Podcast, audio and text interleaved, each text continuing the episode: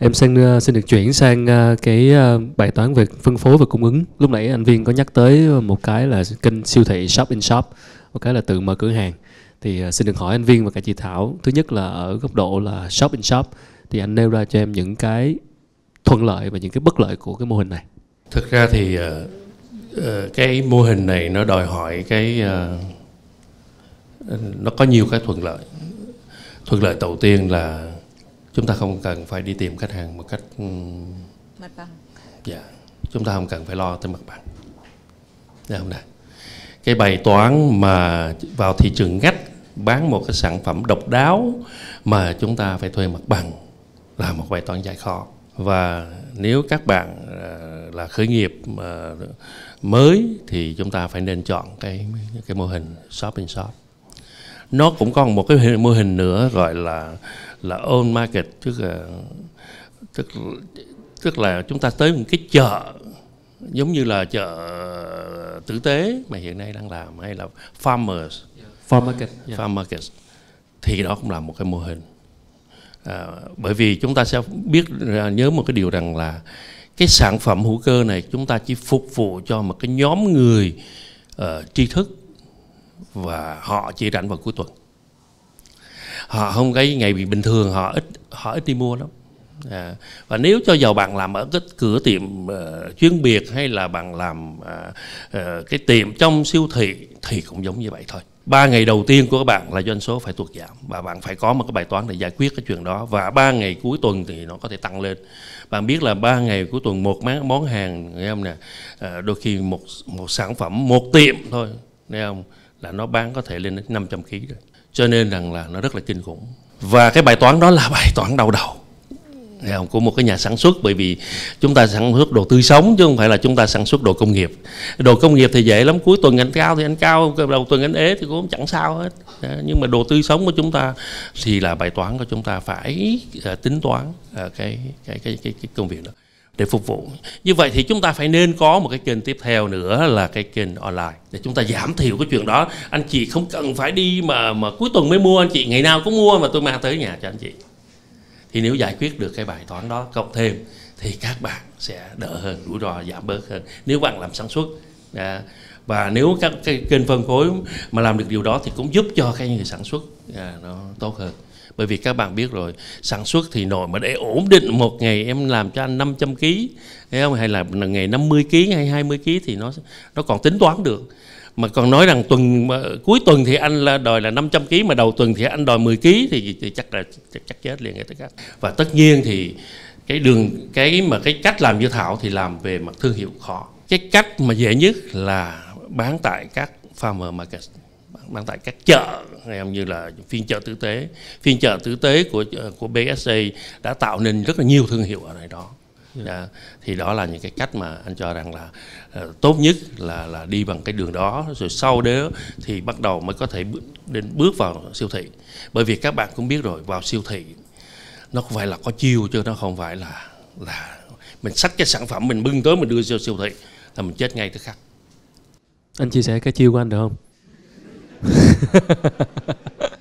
Cái chiêu của, của anh thì... Xíu xíu thôi cũng được, hay hay lộ xíu xíu. À, thực ra tại vì anh là người không muốn bán đồ tươi.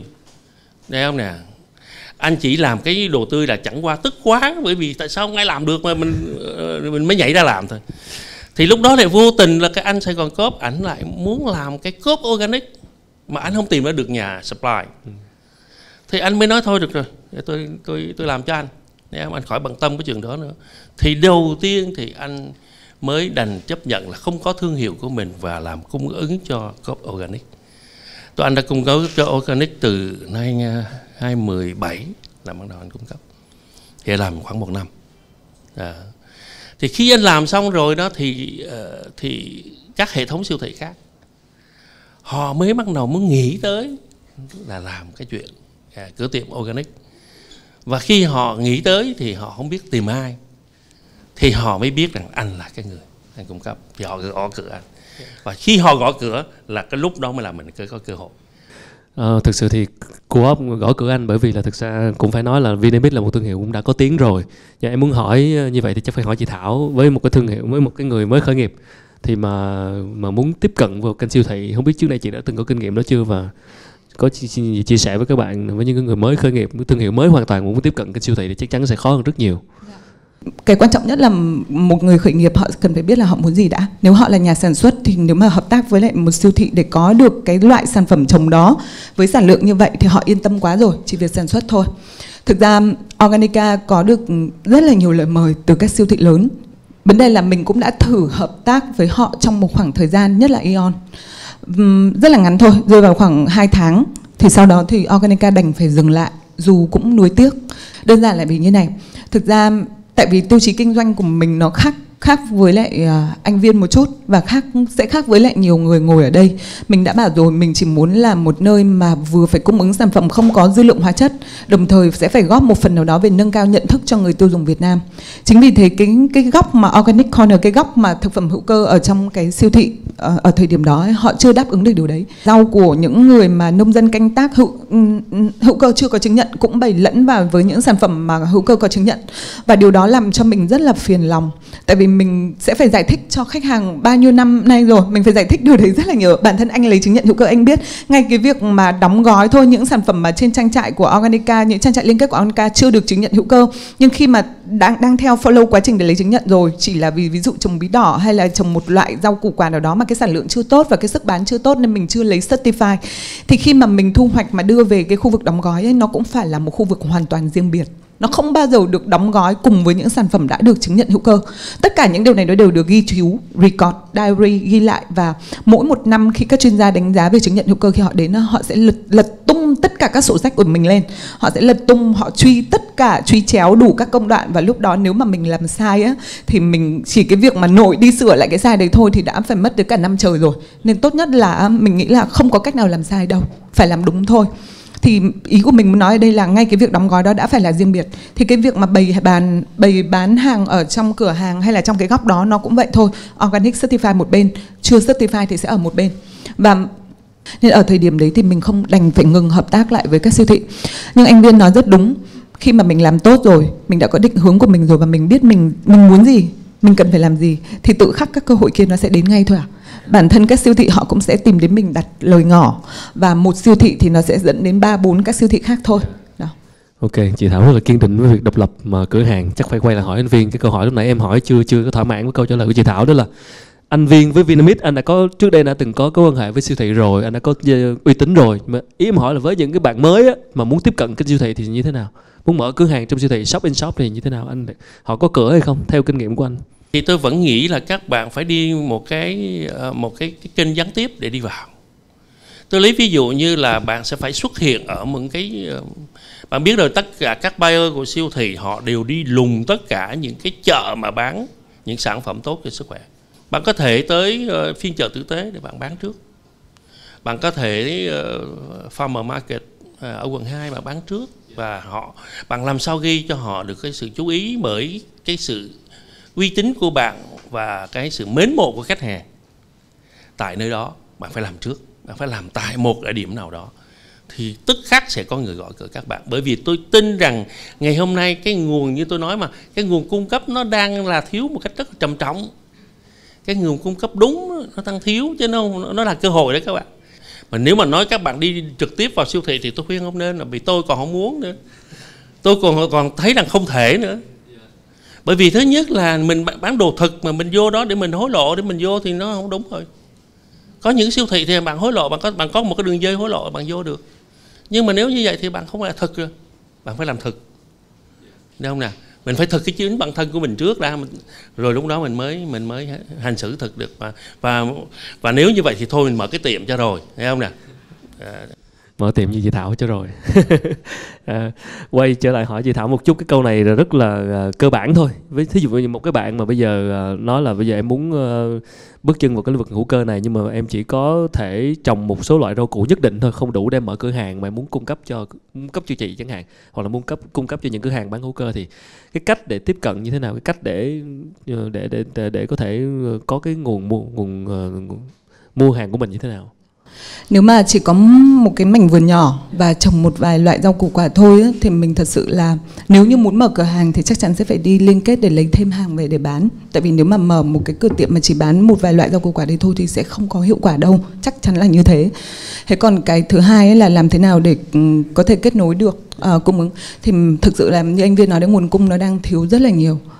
Organica nhận được rất nhiều lời đề nghị như vậy. Mỗi ngày lại nhận được một cái thư: tôi có năm trăm mét vuông, năm nghìn mét vuông. Có người thì nói tôi có hai mươi héc ta, rồi năm mươi héc ta. Tức là họ có rất nhiều.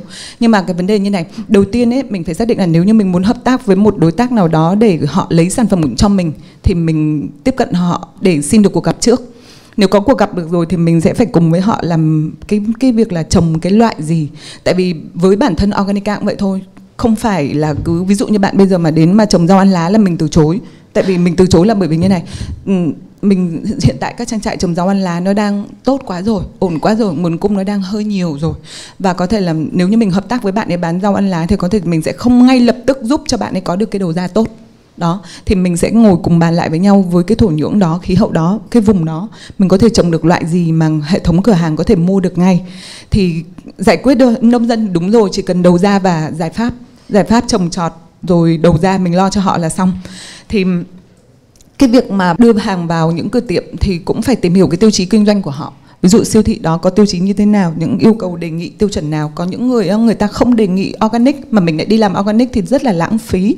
Vậy mình đang nói là lãng phí về cái chi phí đầu tư thôi.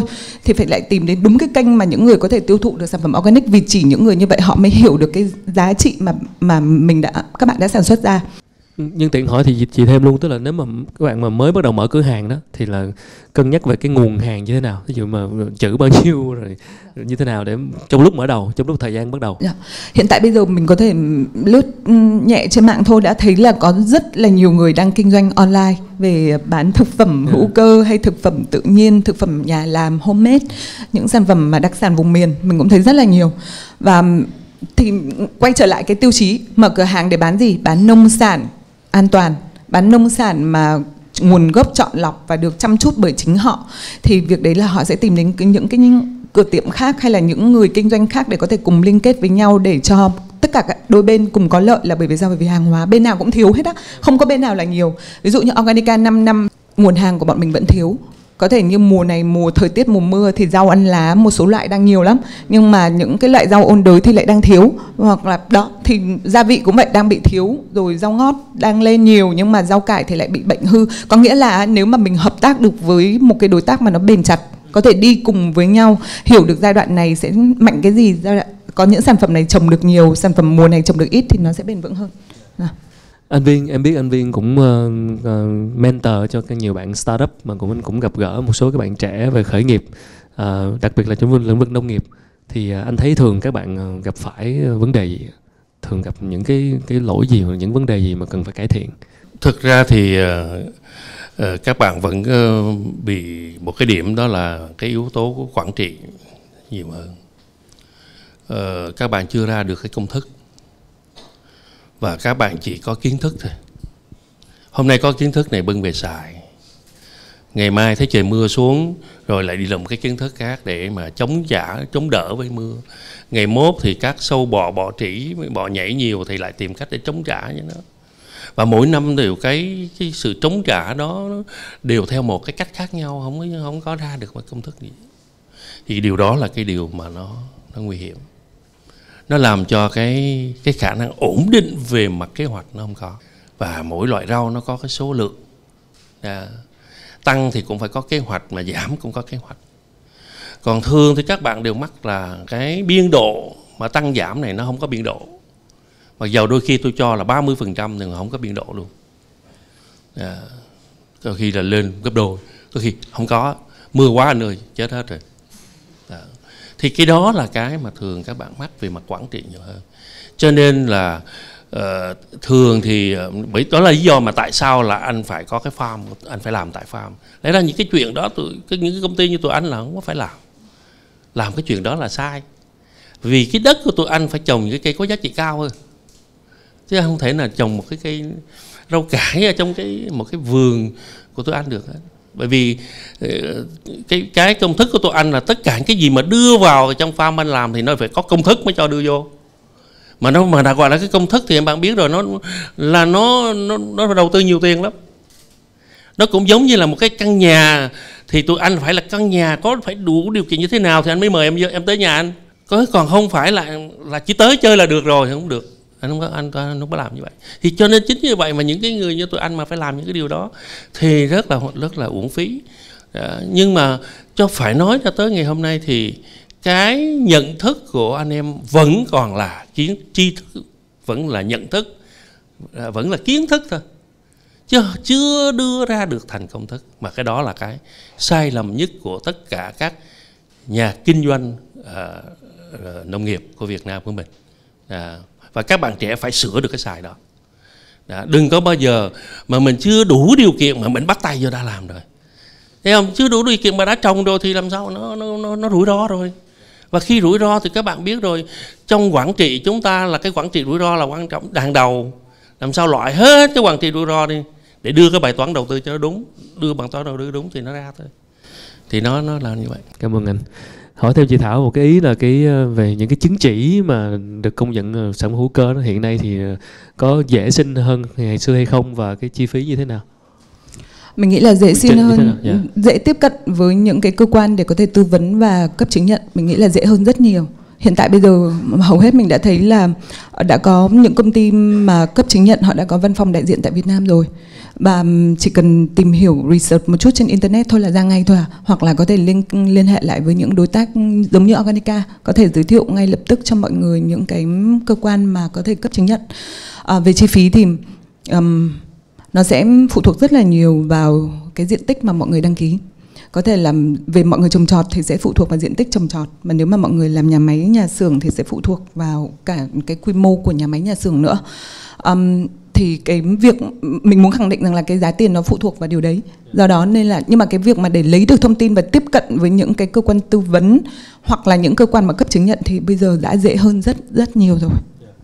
Chị có lúc nãy lúc mà trao đổi chị có nói là phải cái yếu tố lòng tin đó, đó là cái chuyện là nhiều khi mình có chứng nhận mà khách hàng là không tin, hỏi mình cái này như thế nào, thì chị đã ứng xử với những cái tình huống nó như thế nào, những cái lòng về vấn đề về lòng tin? Ôi, nếu mà nói về bài toán ứng xử, ứng xử cả về lúc nãy mà Khánh có hỏi anh một câu hỏi về có nhận được những cái phản hồi của khách hàng về sản phẩm hay không. Trời, Organica đã năm năm qua nhận được vô vàn. Và kể cả khi các bạn, nếu mà các bạn đã xác định là khởi nghiệp là về trồng trọt thì mình không nói, nhưng mà nếu mà về bán lẻ thì thực sự là phải hãy hãy xác định đi là mình sẽ phải chiến đấu đó. Mình sẽ phải mình sẽ luôn luôn gặp mọi vấn đề, vấn đề đến từ hàng hóa, vấn đề từ nhà đến từ nhà cung cấp, vấn đề đến từ um, nhân viên, nhân viên bán hàng, vấn đề đến từ khách hàng. Họ sẽ mình nghĩ rằng là bất cứ lúc nào mình cũng phải sẵn sàng, can đảm và sẵn sàng, và đến một lúc nào đó khi mình đã tự trang bị đủ cho mình những trải nghiệm đó thì mình sẽ thấy rằng là giống như anh nói, mình sẽ nhìn thấy cơ hội, là mình có cơ hội để được giải thích cho khách, để khách hiểu hơn. Nhưng mà cái việc mà khách hàng không có lòng tin vào Organica thì mình nghĩ là cũng nhiều đấy, không không ít đâu. Tại vì là từ năm hai không một ba với một cái cửa hàng hai mươi mét vuông nhỏ đến giờ mình đã có, mình nhìn lại cái database, cái lượng khách hàng mà đến tiếp cận để mua hàng của Organica là con số tới cả mấy chục ngàn đó. Nhưng mà vấn đề đây là những cái người mà đang thường xuyên mua và đang các thứ thôi thì nó sẽ xuống, thụt thụt xuống con số chỉ còn là ngàn chứ không phải là được tới mấy chục như thế nữa. Thì mình cũng nhìn nhận được một vấn đề là đã mình đã mất rất là nhiều khách. Organica đã bỏ qua quá trời những cơ hội để mà giữ được những người khách như vậy.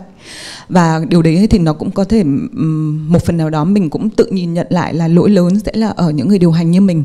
Nhưng mà nó cũng có những cái mà thực sự nó đến từ những cái khó khăn mà các bạn khởi nghiệp sẽ phải đối mặt. Đấy là ngay khi mà mình mới khởi nghiệp thì mình sẽ phải đối mặt đầu tiên, đấy là mình không có hàng hóa. Như vậy là suốt những năm tháng đó phải lao đầu đi để làm hàng hóa, để tìm nguồn cung, nguồn hàng. Ờ đúng rồi, đúng rồi. Rồi đến khi mà tất cả nguồn lực của mình tập trung cho cái việc để có được cái nguồn cung ổn định hơn một chút, thì bắt đầu đến cái cái con đường tiếp theo mở ra, đó là làm bán lẻ như thế nào, dịch vụ như nào, đóng gói, sáng rau chiều rác, uh, hàng hóa, kiến thức mọi thứ ra sao. Đó, nên mình nghĩ rằng là Và mình vẫn an ủi các các bạn nhân viên ở Organica là làm ngành dịch vụ sẽ là trăm người mà một ngàn ý. Có nghĩa là chúng ta đôi khi nhận được những phản hồi của khách ấy, mình biết rõ là nhân viên không cố tình như vậy, cửa hàng của mình cũng không hề cố tình như thế, và mình cũng không nỡ lòng nào để mà trách mắng nhân viên, nhưng mà cũng đành phải ngồi xuống nhận lỗi, rồi cũng tự an ủi động viên lẫn nhau để có thể là bước ngày hôm sau sẽ sẽ sẽ khá hơn. Thì cái chuyện mà lòng tin của khách ấy sẽ phải làm một cái con đường dài trường kỳ. Yeah. Và cũng muốn khẳng định thêm một câu nữa là có được lòng tin của họ thì xong rồi, thì giữ được nó lại là một cái một cái tiếp theo nữa, thử thách nữa.